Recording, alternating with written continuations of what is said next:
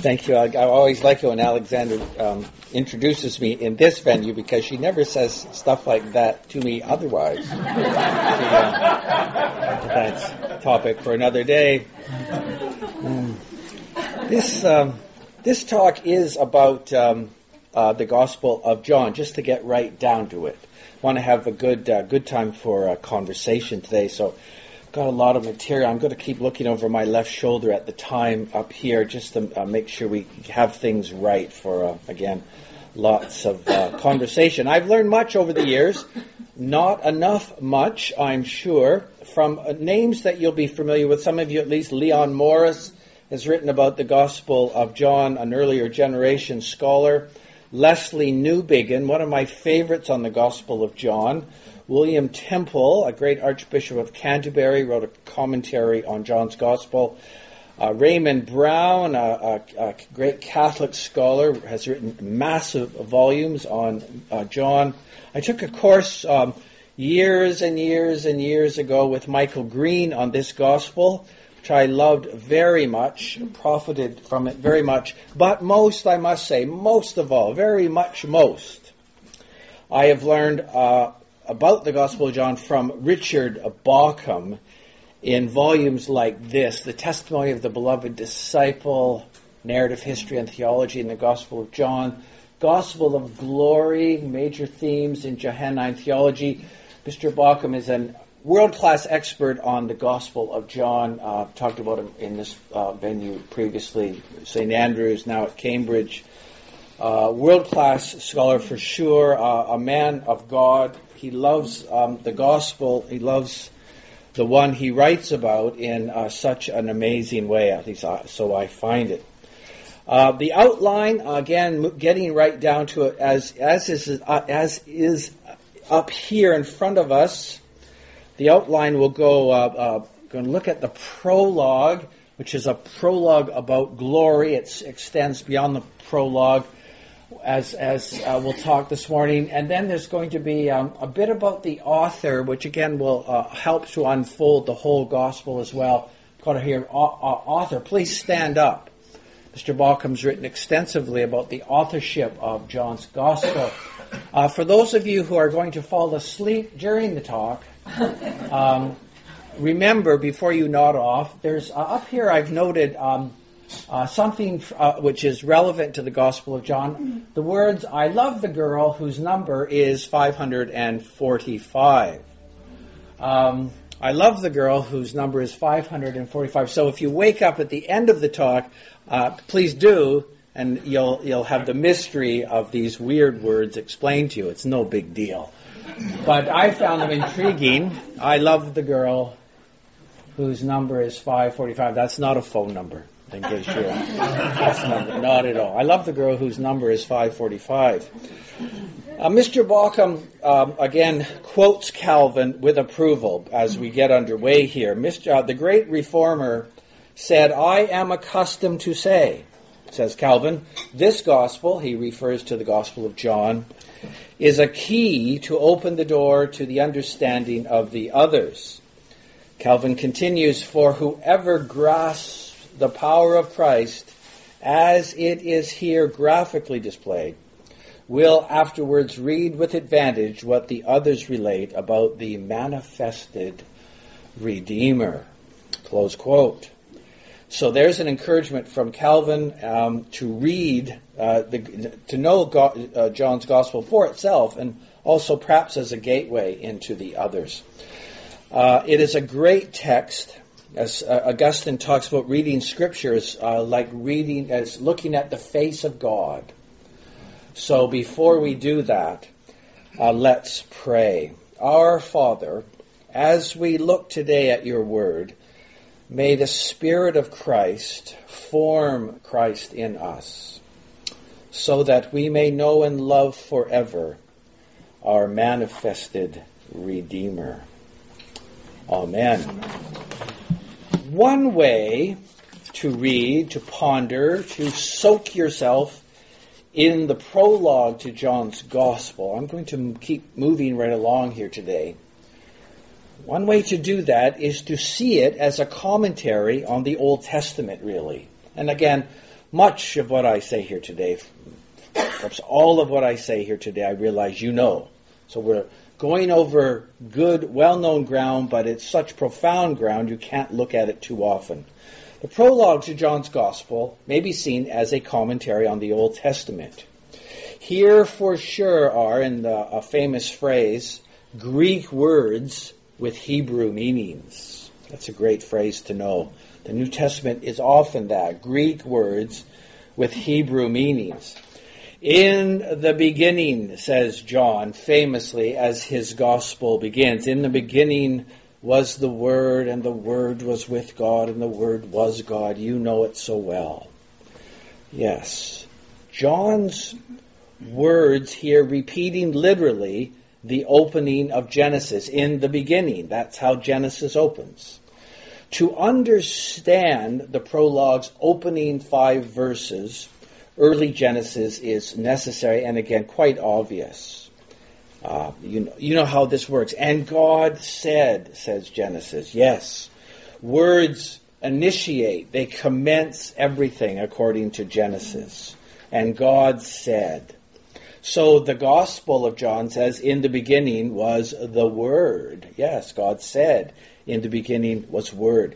And then Genesis themes are woven, aren't they, into the prologue? Life, light, darkness, great elemental words of reality he, he rehearses here. Um, but of course, this is the staggering thing that John's Gospel puts in front of you right off the bat, if you will. Genesis is being retold. Who would dare to do that, really? But John's gospel does that. Genesis is being retold strangely and dramatically. It is being retold. The Gospel of John says, again, right off the bat, a new beginning has happened in the world. A new beginning has happened to the world, to the world. And here follows, the Gospel of John is this, a witness to this mystery. I want to tell you about a man uh, I have known, we have known, this Gospel says, and he is the beginning of the world over again. That's what the prologue says. Here is a non-analogous, non-analogous, to use a little fancy language here, mystery. Jesus is non-analogous. There is nothing else like him. Uh, sheerly transcendent he is. This one we have known, I have known, the writer of this gospel says. This man, this mystery that we have met, he defines himself. We can even say that he initiates any kind of witness to himself. That is why the church has a high doctrine of Scripture. And if you move away from that, you're moving away from the gospel. Uh, God has sent the infinitely unique mystery of His Son into the world, and He has given us, given to us an, a unique and mysterious divine witness to him in Holy Scripture. Yes. To understand then the last five verses of the prologue, we simply must remember the story of Moses on Mount Sinai. John says about Jesus famously, We have seen his glory. You recall the prologue. We have seen his glory, he says, glory as of the only Son from the Father. Famous words, we all know them from the prologue. Maybe we know them too well. In Exodus chapter 33, and this undoubtedly is what the author of John's Gospel is thinking of, Moses says to the God he is meeting, Show me your glory. Show me your glory, I pray, says Moses on Sinai. But Moses, at most, famously sees a passing glimpse of this glory. He is hidden by God in mercy. He cannot see God and live. No. The Old Testament constantly rehearses this. You can't see God and live. Crucially, Moses hears God's name, but God he does not see. And John's witness says this quite clearly. No one, he says as the prologue nears its end, no one has ever seen God. No. He's, again, he's thinking of Moses. On almost he say Moses almost saw him, but he didn't. No one has ever seen God, the only God, who is at the Father's side. He has made him known. The prologue is retelling the story of the Old Testament. This one, again, has become flesh, the prologue says. All a very seeable flesh. Very seeable. Jesus became our very self. I can see you today. You can see me. Jesus was God seeable, if you will. He became our very self. Yes, John says it in the prologue. We have seen his glory. Moses did not see his glory, but we, the witnesses to Jesus, we have seen his glory. Yes. It's worth a moment here, of course, I think we can say, of course, just to try and define uh, this word glory just a bit. What is glory? It is a difficult word. It's a common word. Uh, I noticed this morning during the liturgy how often the word glory shows up. John's gospel is, in a sense, all about glory. Its Hebrew root, if you like this kind of thing, maybe here it is a bit helpful. Its Hebrew root is to be heavy. That's what glory is. I, I, you know this. I, I can't help but remember that C.S. Lewis's famous sermon, maybe the most famous sermon written in modernity, one of the great sermons ever uh, in Christian history, is called The Weight of Glory. That is perfect. Lewis captures there exactly what glory is. Glory is weight. Glory means, therefore, it means importance. Glory means wealth. Glory means honor. It means power. It means prestige. Glory means reputation. Glory means visible splendor. Glory means a lot. Uh, all of these things, uh, we don't like to admit it, but we'd all like to have all of that list the weight of glory. Uh, that last one, visible splendor, seems to me so important. It leads it. The last one is. Um, it reminds the Bible reader, I would think, of the Transfiguration story.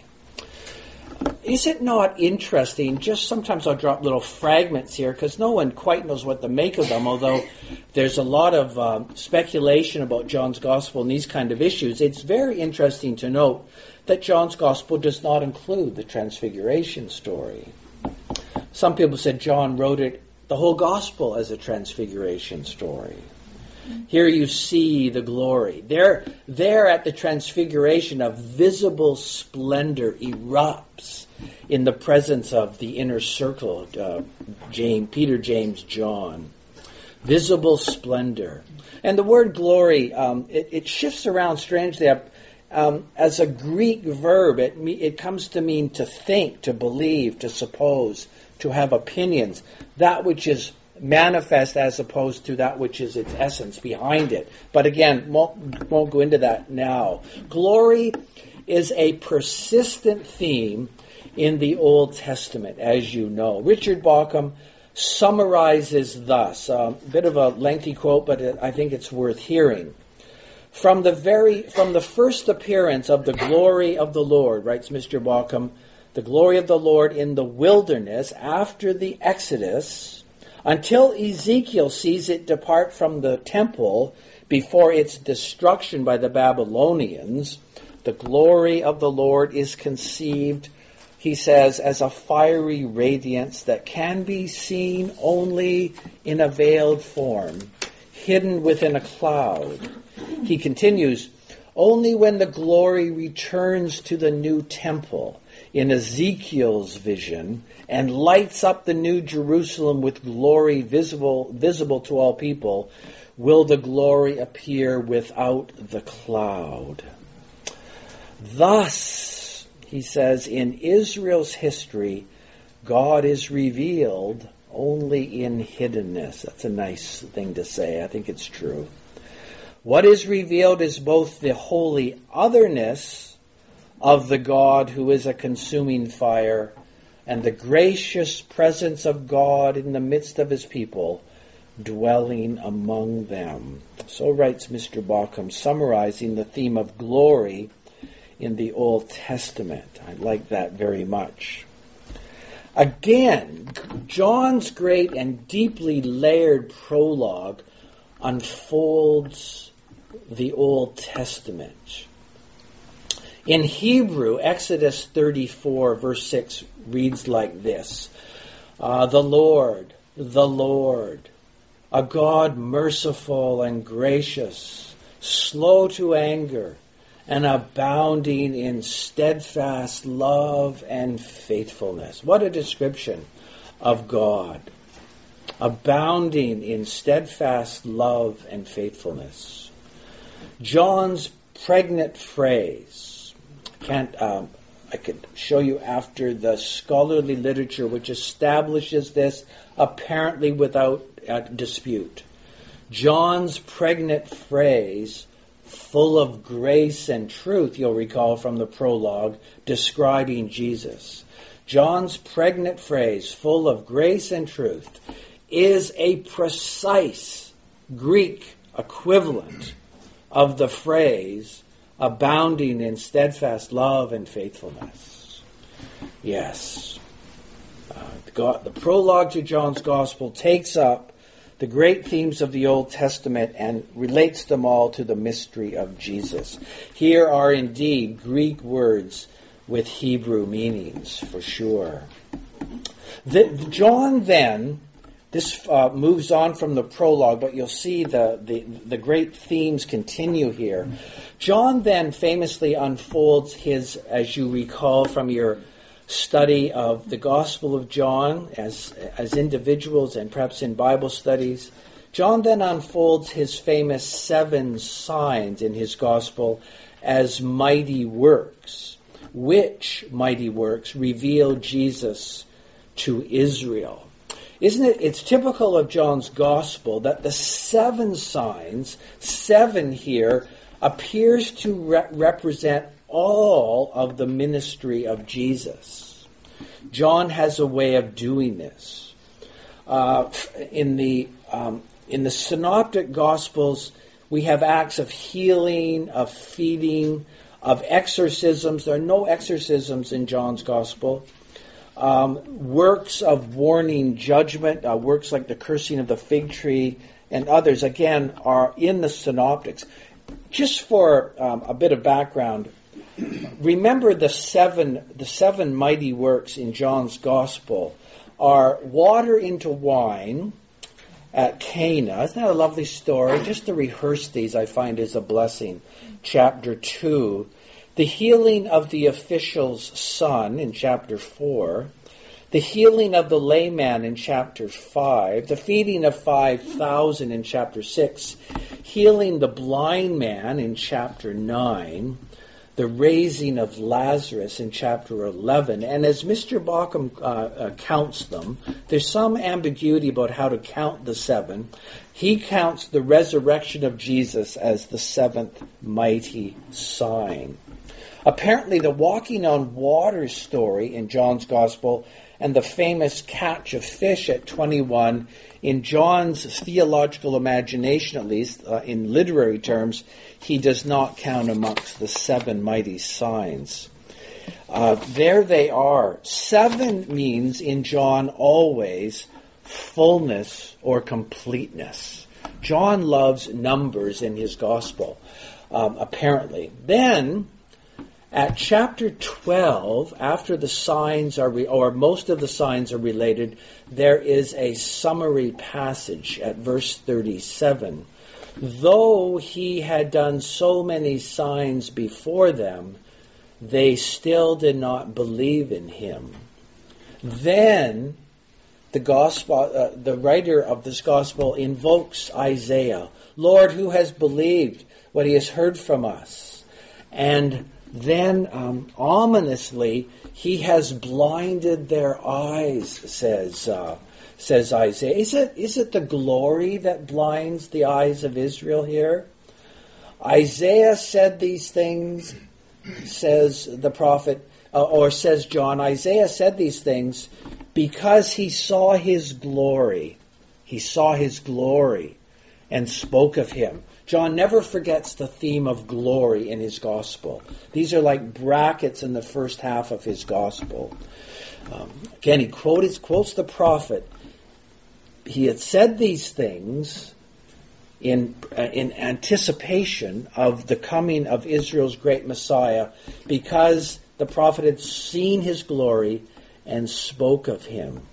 Glory dominates the prologue the works of Jesus are understood as glory, and then he summarizes as Isaiah saw his glory. It's interesting just to slow down. Mr. Bauckham's very good at this, and here I'm summarizing him. There is a simple Johannine logic. It isn't left in the realm of vague rhetoric. There's a Johannine logic that simply goes like this Jesus is God, visible in flesh. So the prologue clearly says. The signs he works, this glory revealed, likewise are very visible signs. Therefore, God's glory is here in Jesus made visible. That's what John is saying. In seeing these signs, Israel saw God's glory. That's the logic. God's glory is made visible. The signs, according to John's presentation of the mystery of Jesus, the signs are marvels, compelling divine recognition. But further, again, we're racing through this, I know. But looking at the whole gospel. Isaiah saw famously, as we all know, a suffering servant, a servant rejected, humiliated, suffering so that he was mutilated beyond human recognition. And yet, and yet, at the same time, in Isaiah's words, he is one exalted and glorified exceedingly. Isaiah 52:13 explicitly says that. This one that Israel expects will be exalted and glorified exceedingly. Mm. John unfolds Israel's true glory in her true identity, that is, in her Messiah, Jesus. There it is. Um, of course, there's a bit of a danger in this perhaps a mere juggling with paradox, you know, a humiliated one who becomes glorious. Um, we've got to be careful about, again, mere juggling with terms. Mr. Um, uh, Bauckham writes The paradox of the cross, which is honor in humiliation, visible splendor in disfigurement and death, exists to make us reckon with a love that is sufficient to resolve the paradox. Close quote. Racing here, I know through big themes very quickly, but I think you get the picture there. The, the great prophet Isaiah saw one humiliated, but who enters into glory. John does exactly that with his portrayal of Jesus in his gospel. But there is, again, a logic to it. It is love that takes on humiliation so that it may become glory. Mm. Uh, it's um, it's not an accident. I didn't think of saying this here. Time for it. It's no accident, for instance, as, as you read John's Gospel, there's no Last Supper in John's Gospel. So, what the author does is he takes the foot washing story and says if you ponder Jesus washing his disciples' feet, you'll understand his death. You'll understand his resurrection. You'll understand what he meant by giving out the bread and the wine. Mr. Bauckham, I cannot repeat this argument. I'm not up to it. Mr. Bauckham th- thinks, and I think successfully, he can prove that the first readers of John's Gospel knew Mark's Gospels precisely. Not maybe not Matthew and Luke, but he's almost certain he can prove they knew Mark. John's Gospel is presented as incomplete in places explicitly. It's as if the author is saying, "You know things about Jesus, don't you? Well, I'm telling you another another vision of him." It's a very sophisticated document, John's Gospel, for sure. So there is the prologue and its theme of visible glory, and a very brief look, very, very, very brief look at its unfolding throughout the gospel, or at least throughout part of the gospel. Uh, the prologue opens out into a, a, story of glory in mighty works and how they're understood in the Old Testament as anticipating uh, the mystery of Jesus. Mm. Uh, prologue, glory done. 932. There's a, sorry, should should uh, look and think aloud. There is a there is a strong. Uh, this is a bit less uh, less weighty. If I can uh, uh, paradoxically use that word again. There's a strong and usually unconscious belief, a belief which is extremely reasonable, reasonable enough, that the people nearest to Jesus nearest to Jesus of Nazareth were among the famous twelve. Very common sense thing to believe. Especially, and this is more reasonable for sure, that people like Peter, James, and John, the famous inner circle, um, were the Lord's best friends. They seem to be portrayed that way, especially in the synoptics. Mr. Bauckham believes um, that this is probably wrong. Um, and the story of the authorship of John's gospel, he believes, is woven into this gospel and speaks, uh, Mr. Bauckham and the gospel that he's writing about, speaks to this issue fascinatingly, if that's good grammar. Um, the author, Mr. Bauckham believes, has placed himself in the gospel so as to highlight the purpose of this witness to Jesus, which is John's gospel. There it is. This, Mr. Bauckham believes, let me hasten to add, that this author was indeed the one closest to Jesus in the days of his flesh, as we say. Mr. Bauckham believes that for sure. We're reading the witness in John's Gospel of the man who probably knew Jesus as good as he was knowable in the days of his flesh. So, to this end, let me just run through a few uh, passages. It's good to hear the voice of the gospel itself here.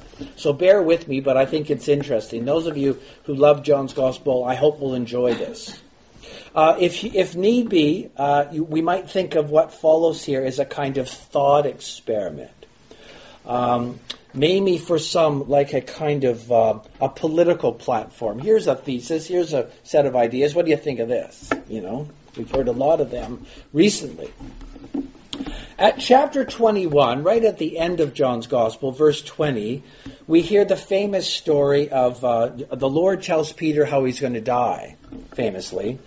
And Peter turned, uh, Peter turned, there's a quote from John's Gospel, Peter turned and saw the disciple Jesus loved following them, the one who had been reclining at table close to him and had said, Lord, who is it that is going to betray you? Which, as you know, is a reference back to chapter 13, verse 23.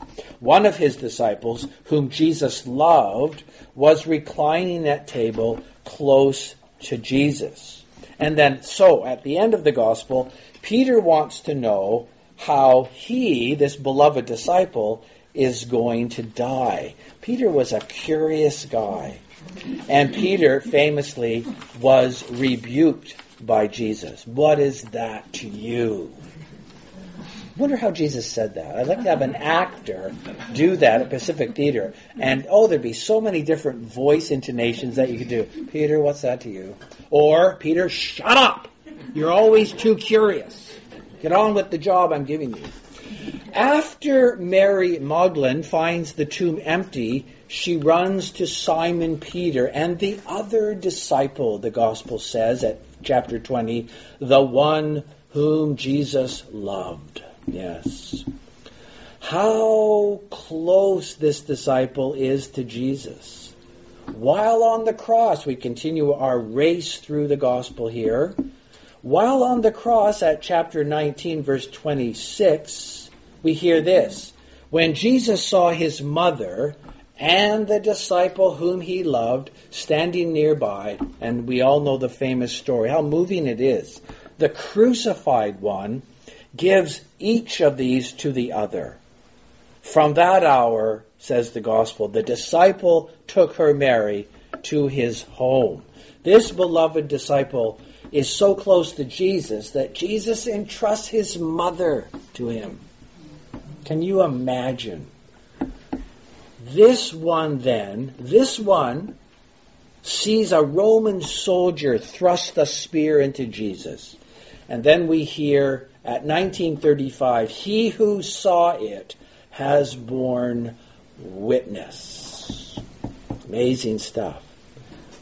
At the time, just after the Lord's arrest, at uh, chapter 18, verse 15, Simon Peter followed Jesus. And so did another disciple, says this gospel. So did another disciple. A disciple, we are told, known to the high priest. Imagine that. And he gains entrance for Peter into the court of the high priest. Nice, nice anonymous guy in the gospel always doing things. And finally, racing back through the gospel, if you've noticed, we're going backwards here for the most part. Finally, at the opening of John's gospel, Andrew, you'll recall, followed Jesus to the place where he, Jesus, was staying, accompanied. Uh, it's very subtly uh, stated here in John's gospel, but um, close, close, hyper close readers like Mr. Bauckham, notice these things. Uh, he's accompanied by an unnamed disciple. He's not named in the text. It was about, we hear in this text, it was about the tenth hour, says the gospel witness. That's that's uh, remarkable. About the tenth hour. Whoever was there is saying, "I was there. I was there." It's about 10. Yeah. What are we to make of, uh, again, here's one of these little fragments. I'll just, I don't know what to make of it myself. I don't know if Mr. Bauckham really knows what to make of it. What are we to make of the fact that in John's Gospel, the 12 appear for the first time at about chapter 6, verse 67? Without explanation, with no account of their appointment as a group. The synoptics, you know, they get appointed, the 12. They're always a different bunch, Tom Wright likes to point out. The lists never agree. Because the, the, the 12 miss is important. Who, who composed the 12 isn't that important. Names are always interesting to note in the Gospels. Mr. Bauckham is a world class expert on names in the Gospels.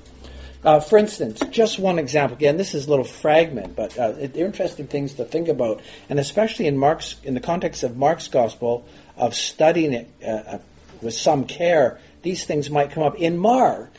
Famously, you know, we hear of the violence in Gethsemane. One who stood by drew his sword and struck the servant of the high priest and cut off his ear. So witnesses Mark. Anonymous actors both. One who stood by struck the servant of the high priest. Not so in John. In John we see we hear then Simon Peter having a sword drew it and struck the high priest's servant and cut off his ear. And then John says, Are you interested? The servant's name was Malchus. I'll tell you his name if you want to hear it. Mark doesn't tell you his names, the names. John does. Why? Why, why, why, why? You can talk about that after. I've got, there's one theory, but later. Um, summarizing here, as we move right along, lots of time for conversation. You lovers of the Gospels love to discuss these things. This anonymous disciple, then in John, remember now, he sees the witness right at the at the at the at the beginning of the gospel. He sees the witness of John the Baptist. He was there and sort of he's at the transition from the Baptist over to the ministry of Jesus. He is next to Jesus at the final supper of his life. He stands, this anonymous one, at the foot of the cross. He receives Mary into his home. He sees the sword thrust, which confirms the death of Jesus.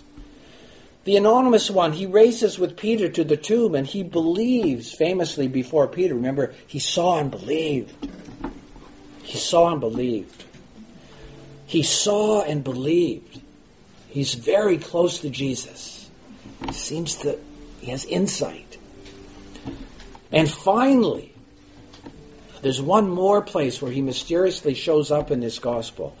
You recall right at the last, the last chapter of this gospel, as Jesus prepares breakfast on the seashore. It is this disciple who first recognizes the stranger on the shore who had famously said, Try the other side of the boat, guys. And he calls to them. Remember? And this one says, It is the Lord. He sees him at a distance. He recognizes Jesus at a distance, this guy. Um, it is reasonable to believe that the author of John, right at the end, there's some kind of editing that goes on at the end of John. We have seen that, that there's a witness to his witness. There's an editor there. It is reasonable to believe that the author of John or the editor, the, the, the, editors who did a little bit of work at its end, they know surely who this disciple is that's always anonymous throughout the whole gospel. They know who he is. It's very reasonable to believe that. It's also extremely reasonable to believe that the first readers of this gospel knew who it was. The first hearers of this gospel, they know who this guy is. Why is he anonymous in the text? Mr. Bauckham believes, remember this, hear this as a thought experiment if you want. Mr. Bauckham believes this is a literary device. It is meant to draw in later people like us, attentive readers, into the gospel. Here is Mr. Believes the author of this gospel is saying this, actually saying it about himself. Here is an ideal witness of the life of Jesus. Again, he was there when Andrew went to see where Jesus was staying. It was about the tenth hour. Mr. Bauckham literally believes that's the beloved disciple, saying, I was there. Yeah. He was there on the lake and said to Peter, It is the Lord. Here is the one again at the beginning and at the end of the mystery of the story of Jesus. He's there. He's just there. He is indeed presented in this gospel as one possessing, uh, this is a quote from Mr. Uh, he's presented as possessing priority in spiritual recognition. That's how he's presented. He is spoken of at the gospel's end in very interesting terms. Again, Peter, having heard of the nature of his death, desires to know about this unnamed disciple, unnamed in the text. And again, I'm repeating myself. Jesus says, "What is it? What is that to you, Peter? What if then?" But this is the interesting thing. If you recall the end of John's gospel, Jesus says, "What if? What if it is my will? If he remains until I come?" And famously, this was a saying misunderstood by some to mean that the Lord would return before his death. It's very interesting the way these, these themes present themselves in John's Gospel. The early Christians, you know, did wonder for a short while. I don't, probably without too much anxiety, but the early Christians did wonder about the passing of the apostolic generation. There was a concern in the very earliest church for, well, what's going to happen when the guys who knew Jesus personally, when they all die off? Want proof of that? You find it clearly in 2 Peter. Since I know that the putting off of my body will be soon, 2 Peter 1 14 and 15 says, I will make every effort so that after my departure, you may at any time recall these things. There's a concern in the early church, witnessed to in the New Testament, about what are we going to do when the eyewitnesses apparently are all gone because they're dying off. There's a concern there. This ideal witness leaves behind an, ide- an ideal witness. This person witness leaves behind an ideal written witness, a graphe, and his death is not recorded at the end of the gospel. It's almost as if, in a, literary device, saying very subtly, he lives on, you see, in his witness. Yeah. The scriptures are as good as a living voice for us. The underlying theological uh, subtlety of the writer here. Yes. He seems to remain anonymous to the end. It would be quite strange if he was suddenly named. Why would you name him now? John and James, sons of Zebedee, are named at 21 verse 2. That's their first appearance in John's Gospel. There seems to be space between John Zebedee and this guy, this beloved disciple. And there's lots of witness outside the New Testament, the first and second century, that creates space between the two of them. But that's a big topic. Richard Bauckham believes that this beloved disciple, to, uh, uh, to tell you what he finally believes, he believes that this beloved disciple is a John the Elder known in the church at Ephesus very well, uh, the one closest to Jesus in his earthly ministry. That's who he believes he is. Not not John Zebedee. If it, it could be if when Mr. Button gets to heaven and he finds out John Zebedee comes over and says, "Ah, I wrote that." He's not going to faint. But he thinks John Zebedee's going to come over and say, You were a good reader of that gospel because I didn't write it. It was John the Elder who knew. He was with us always. He was a Jerusalem based fellow, he thinks. There is a witness in the early church which Mr. Bauckham believes is not true, but that this guy had been a priest. And he wore part of the priestly garb all of his life. Imagine if the writer of John's Gospel had been a priest in the temple who had heard about the Messiah and had believed. He does have access to the. He gets Peter right into the court. Uh, he he seems to always be southern based. This guy seems to be a man of. Uh, he's confident enough in his position that he'll stand at the foot of the cross. Uh, he wasn't afraid. Um, you get the impression from the synoptics that in Gethsemane, John, Zebedee, and the others just took off in terror. This guy has standing. He stands. But there you go. Um, this is by way of indicating that John's gospel really is just, and um, I speak to the choir, is simply a most profound piece of writing. Um, it is, it is, if you will, a profound and deep surface. You can read this right off its surface and and learn much. Most of John's readers would have just been blessed deeply. But it invites, it allows a search for other readings, other layers are there. Uh, Pompeii was uh, famously uh, destroyed, Mount Vesuvius, and uh, um, archaeologists have done so much work restoring it. Found wonders there, haven't they? They found a lot of just everyday graffiti written on walls. For instance, things, stupid things like, I love the girl whose number is 545. Not everybody in the ancient world was a poet, you can tell. Eh? I love the girl. But apparently, what you say, in the ancient world, antiquity, that was just common sense way of talking. It's graffiti, it's common talk from regular folks. Hmm. I love the girl whose number is 545. Again, numerology was common in the ancient world. John's prologue, Mr. Bauckham believes this. You don't have to, I don't know if I believe it, but there's scholarly stuff in this volume that'll turn your head. It's so complicated. Numerology, comma, John's prologue and the ending of this gospel, especially things like a fish number, like they caught 153 fish, he believes are almost certainly examples of uh, numerology, this kind of composition. Um,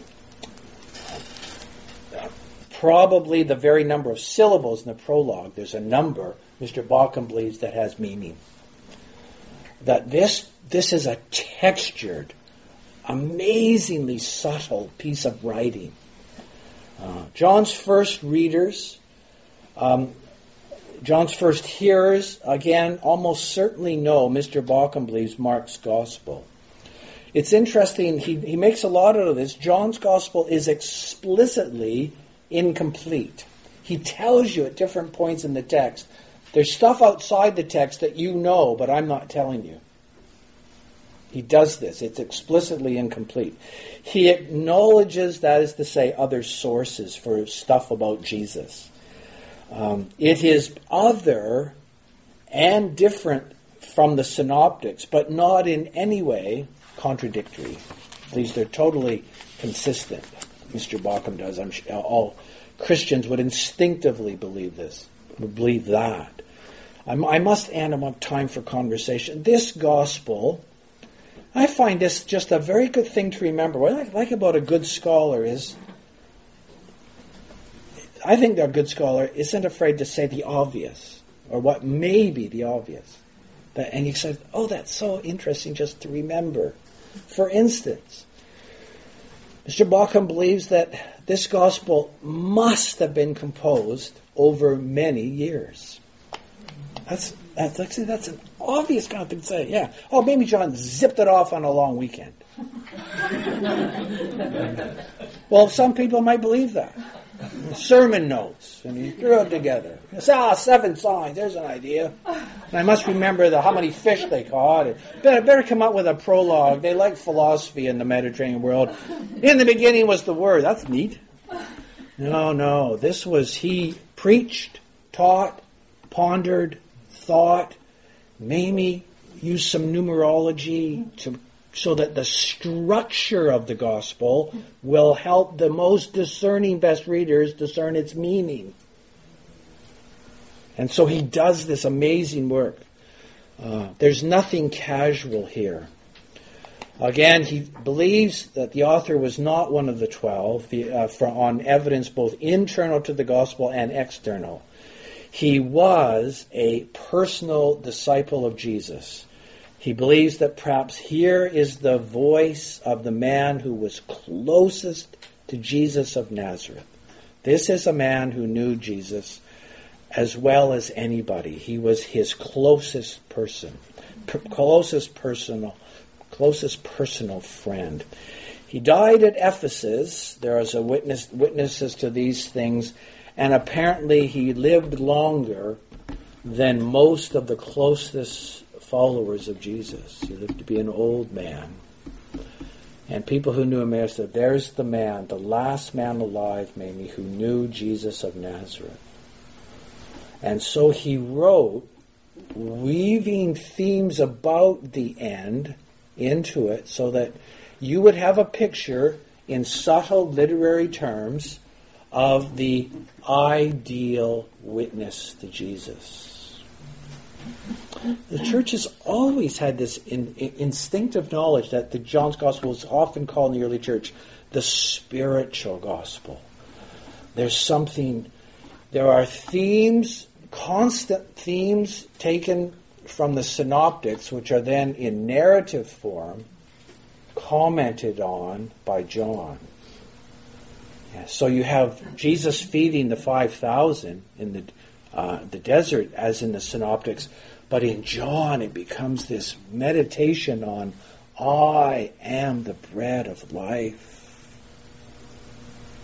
Did Jesus talk to his disciples privately sometimes in such terms? Whereas in the synoptics it's the more like the the facts but in John, it becomes spiritual meditation.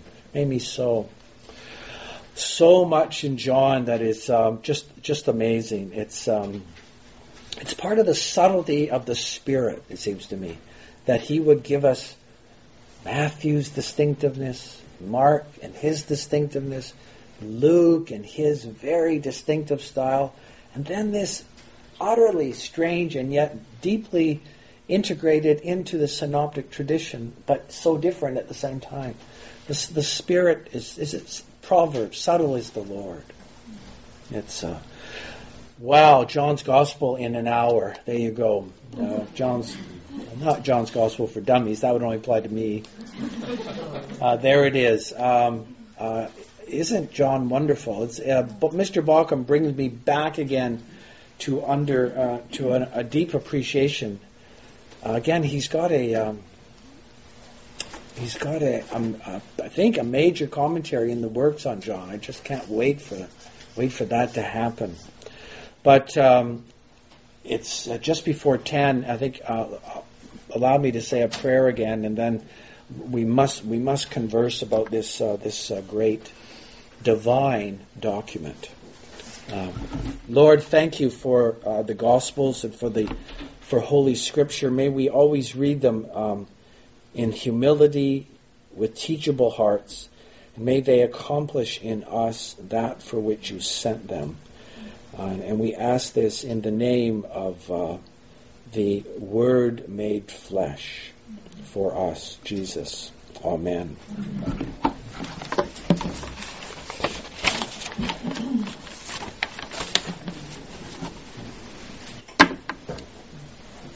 There you have it.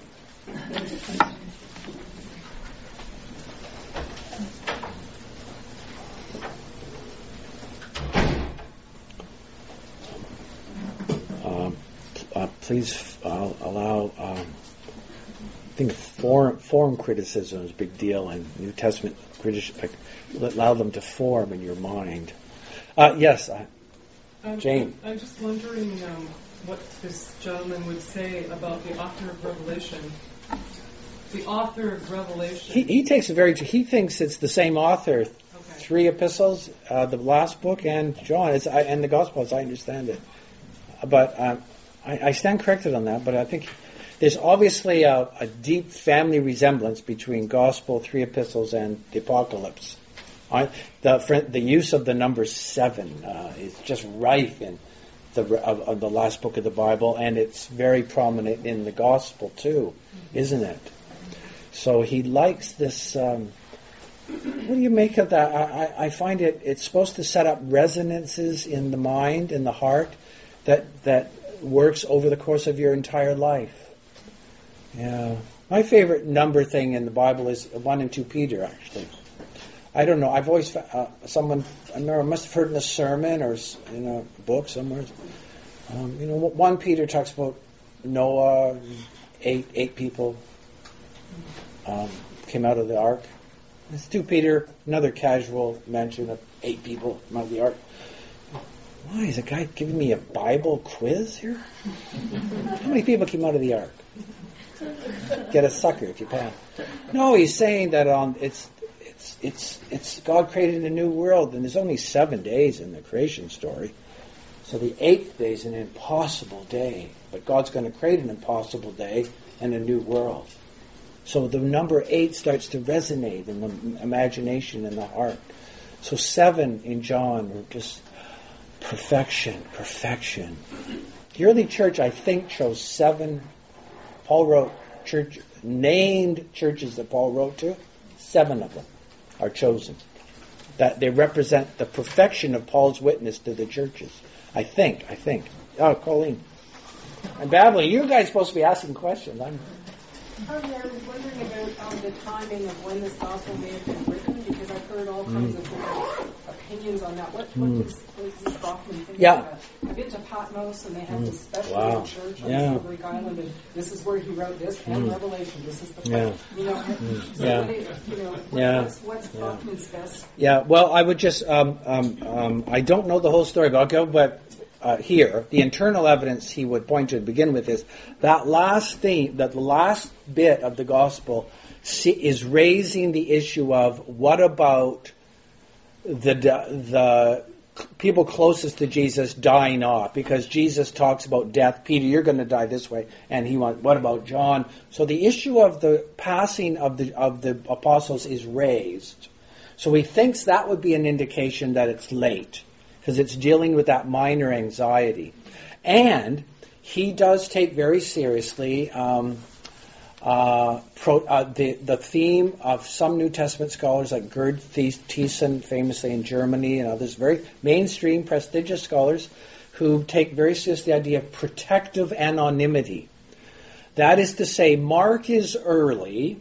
This is crude, but I think this is the way it goes. Mark is early, and therefore it might be dangerous to mention that it was Peter who cut off the high priest's ear. Let's not go with names there. Let's be quiet. Protect through anonymity. By John's time, it was Peter. Chop. Mm-hmm. It, and we even remember it was that guy, man, well, maybe Malchus had become a Christian, the one eared, or the guy with one ear briefly and then got it healed. So it's safe to mention that indicates later. So John's Gospel is usually put out about 90, 100 sometimes, I think. It may be earlier, though. Some people put it much earlier. I think John Robinson uh, put it quite er- earlier. So no one knows. They're guessing. But there's the internal evidence, according to Mr. Mr. Baca might look at. But um, why doesn't John's Gospel have the Lord's Prayer in it? Why no exorcisms? Why no Last Supper? No actual bread and wine thing. Why? But the great theme of he talks a lot about the foot washing. Oh, the the the humility of Jesus. The utter the, in the ancient world, foot washing was it was for utter nobodies.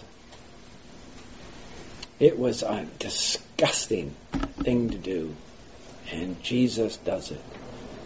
John's great theme is the utter humility of our God in saving us, you know, that way. So it's it's spiritually profound, John's gospel.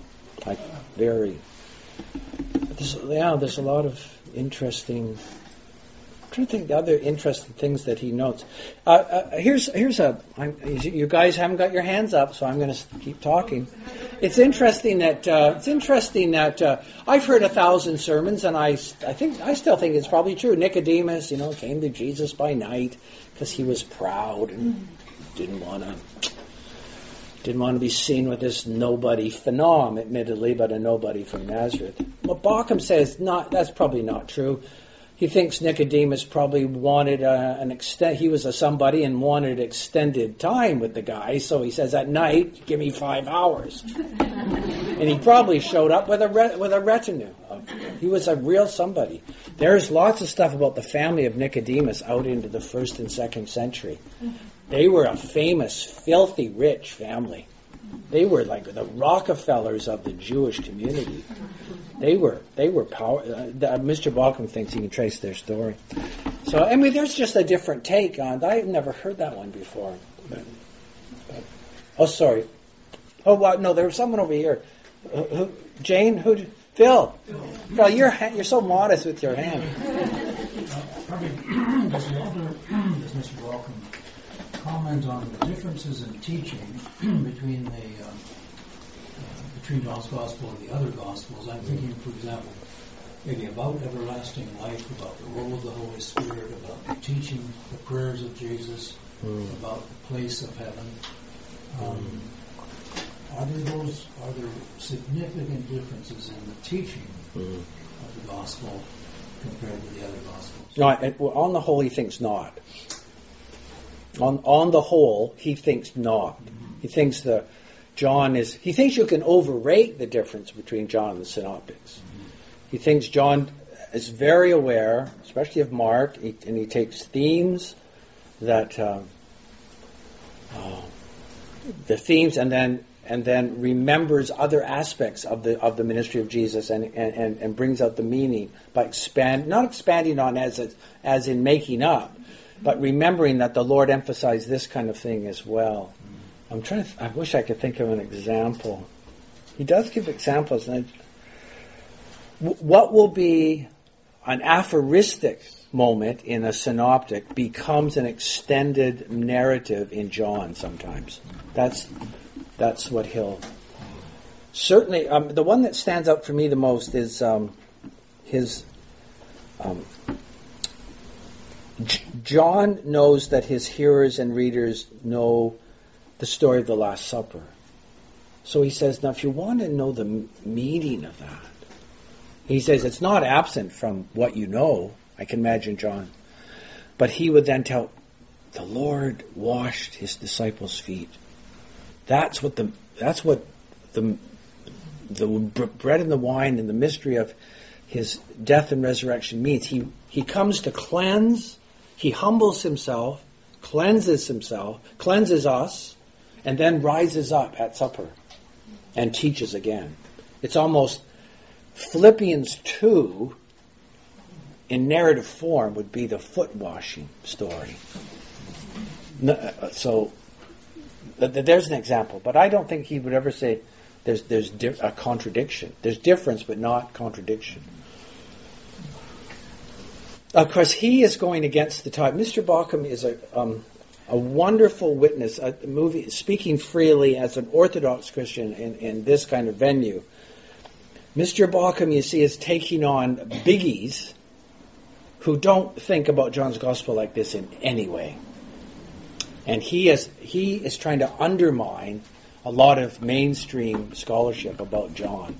There's there are people, you know, who read John nine, um, the the healing of the blind man, as a story about the Johannine community and get, getting kicked out of the synagogue.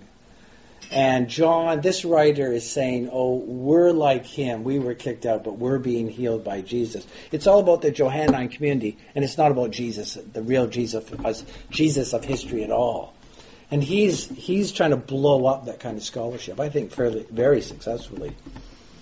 He, he can he can he can change things, Mr. Bauckham. He can really undermine a lot of liberal scholarship. He's very good at that, I think. But that's another big. That's another aspect of it. Not a, pr- relevant right now. Sorry, sorry, I'm sorry. Um, this should be quick and easy. Uh, I'm trying to put together two pieces of what you said. Uh, that John may have been a priest in Jerusalem? Bauckham doesn't think so. No. Or in, well, that he was obviously on the scene. Yeah, he he John was he, he, he lived in John the Elder lived in Jerusalem. okay. or lived near He it. got from Jerusalem to Ephesus. Well, yeah, yeah, his ministry would have taken him Okay. far, far So from far flung place. Any uh, bridge between Not that- point A and point B? not that I know of. Not- what he has to say? Not that I know. Okay. I I was just looking for a bridge. Yeah, yeah, there's no. Mr. Bauckham thinks that John's Gospel was written initially with the author thinks this is going to be read throughout the whole church in the Mediterranean world. There's an obsession uh, with some scholars about, oh no, he only wrote for the Johannine community. And it's all about the Johannine community. And Mr. Bauckham says, why should we believe that? And there's no answer. It was just, it's, the scholars get sort of tunnel vision about things, and it needs a guy with a first-rate brain like Mr. Whoops, I don't believe. Why should we believe it? He says he doesn't believe that New Testament scholarship works from the ground up. Oh, assured results here and now more assured results. So you go back to the uh, uh, early assured results and find out that they're uh, uh, based upon a few guys' assertions, and then everybody repeats them. Uh, you know, d- don't don't get mesmerized by. Uh, Secondary sources. just there's a there's a lot of. Anyways, yes, Karen, please. Um, why does Bauckham think that um, the beloved disciple was not part of the twelve, the circle of twelve? Because he because he's not presented as such in in John. That's all. That's that simple. Which one's the beloved disciple? Uh, the anonymous uh, literary literarily referred to fellow who is authoring this gospel. The, their first hearers and readers knew who all these people were, undoubtedly. Whenever they're, Mr. Bauckham's just an expert on names. The study of names has been has really, I think, thrown a lot of light on, on the New Testament. It's been studied very in detail, great detail. But uh, I think the the um, the sample size gets up around around three thousand from all Jewish literature, hundred years before Christ, out hundred years after. Rough, I'm speaking in very rough terms. And boy, the Jews had few names. A lot of lot of Jews named Lazarus, lot named John, lots named Jesus, but they didn't have a wide spread of names. And for about 250 years in all of Jewish writing, not once do you find the name David. Not once. And it's uh, and this is in a community that has very few male names. Not once, no David. They think the, da- the name David was so associated with messianic presence that no family would apparently dare name their boy David. They reverence names, these people. No, uh, Martin. Martin. Oh, so here's a question which you didn't address. Oh, really? oh, you want want more about this girl? up here? Often does. So, um, in John's Gospel, whenever you hear, hear the phrase "the Jews," Mm. um, it's always um, in a negative context, Mm. and this has caused um, some modern Bible translators a much unease that they translate the phrase "the Judaizers." Some of them, some of Yeah, our, yeah. Post-Holocaust issues. and does Bauckham address this kind of issue? Sandy, what th- what did he say in that course about how Jews would address one another, and uh, they'd always call one another Israelites, right? No, please. Do you remember? No, you- I don't remember. I thought you did. I thought you I thought you corrected me on this. There's definitely a way that Jews. Before, um, the Hebrews in the Old Testament, they weren't called Jews, right? That's what Dr. Waltke has said, that they weren't calling each other in the Old Testament Mhm. Jews. They called each other Yeah. Hebrews. Yeah. Oh, I, I, um, there are there are. Um, he is addressing non-Jews, often. He's thinking about bro- the. Uh, that's why early on he says uh, Jesus uh, was called a rabbi. Oh, which means teacher. You don't have to say that to a Jewish audience. So he's he's assuming that he's talking to uh, a big church on on the, this basis with Jews and Gentiles. So uh, it's in that context that he might talk about the Jews. I don't know, but Tom Wright likes to point out that you often you often even get in a prophet like Jeremiah sometimes reference to the Jews. So it might be a kind of ironic. John's gospel is filled with irony.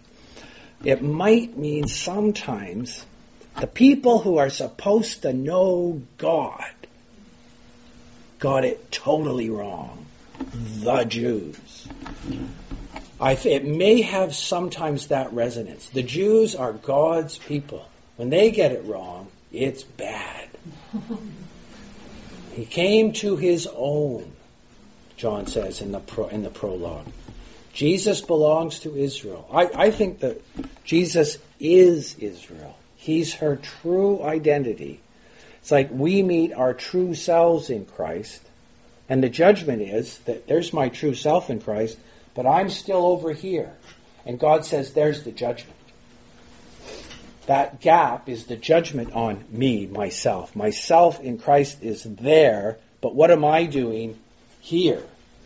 I'm supposed to be I'm supposed to be myself in Christ. So Israel is attacking herself when she attacks Jesus because he is Israel. He is the true Israel. There's the irony of, of John's gospel. He came to his own, and his own received him not. This is like, this is a shock to the world. So um, it's ten out. It's getting on. Any other John? John. You're saying earlier, uh, John. I thought John was one of the twelve. You're saying, or you're saying earlier that John's gospel he doesn't mention himself as one of the twelve. Is that correct? Yeah, yeah, uh, yeah. It, uh, base, uh, all Mr. Bauckham is saying is, and at one level, it's common sense. Mark especially has a big interest in the twelve. And Markan priority has dominated, uh, in terms, at least in terms of New Testament scholarship. Uh, Mark has been seen as having priority, but always we tend to think, especially because of Michelangelo, Jesus and the twelve. So that's the crowd. So we get mesmerized into thinking that Jesus, his best friends must have been amongst the twelve, and that's a reasonable thing to believe. But Mr. Bauckham just says isn't it reasonable to believe that Jesus had people very close to him who were not amongst the twelve? And you suddenly say, yes. Think of Mary and Martha and Lazarus, how they're presented. They are presented as, uh, I get them right, they're very close to Jesus. He's over for lunch one day, I doubt it. I think whenever he was in Jerusalem, he probably stayed with Mary, Martha, and Lazarus. He wept at the grave of Lazarus, not just because he had loved this man and he was a friend. They were his, maybe a family that had taken Jesus in. So they, maybe they were close.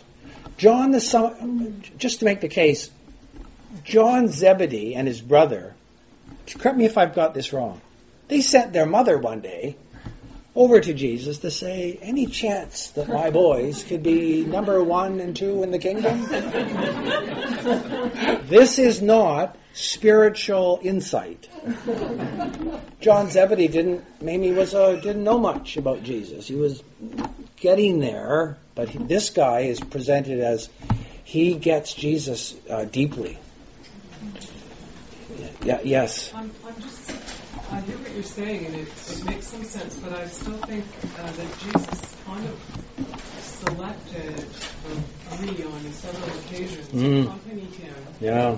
Uh, the Transfiguration, the garden, those Peter, James, Mm. and John, and Peter was the key figure, and James Oh, yeah. to some extent, you know. Mhm. So I kind of wonder what happened to John then, if, if he just sort of disappears into the background. Well, he's he's in the book of Acts still. Yeah. Mm. Um, I, I like the idea that that Jesus chose uh, Peter at least for sure because he was a, he was a, an, an activist. He was a leader. He, he was a he was a businessman and he knew how to make things happen. He was a go getter. John, the beloved disciple, or John the elder, whoever wrote John's gospel, is de- is presented as a, a contemplative. Excuse me, more the contemplative more the person who looks at Jesus and feels the mystery of him. Senses would want to think about the foot washing. No synoptic writer records foot washing. John does. Oh, the humility of our Lord, the lowliness, the absolute willingness to identify with the absolute nobodies. he ponders that so deeply. I think.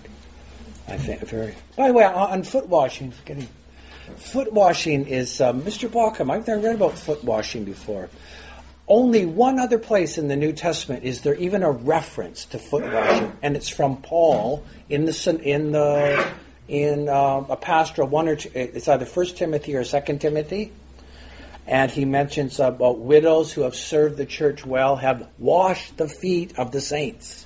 That's the only other reference to foot washing in the New Testament.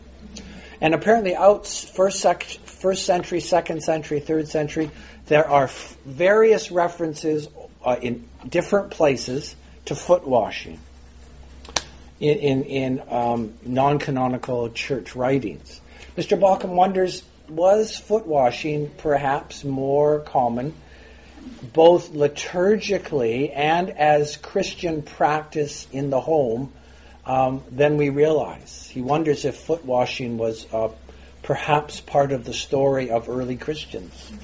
Because this was a shocking Mr. Bauckham likes to emphasize this is a, a shocking thing. It's a shock, almost as shocking. It's not. It's it's it's in the same.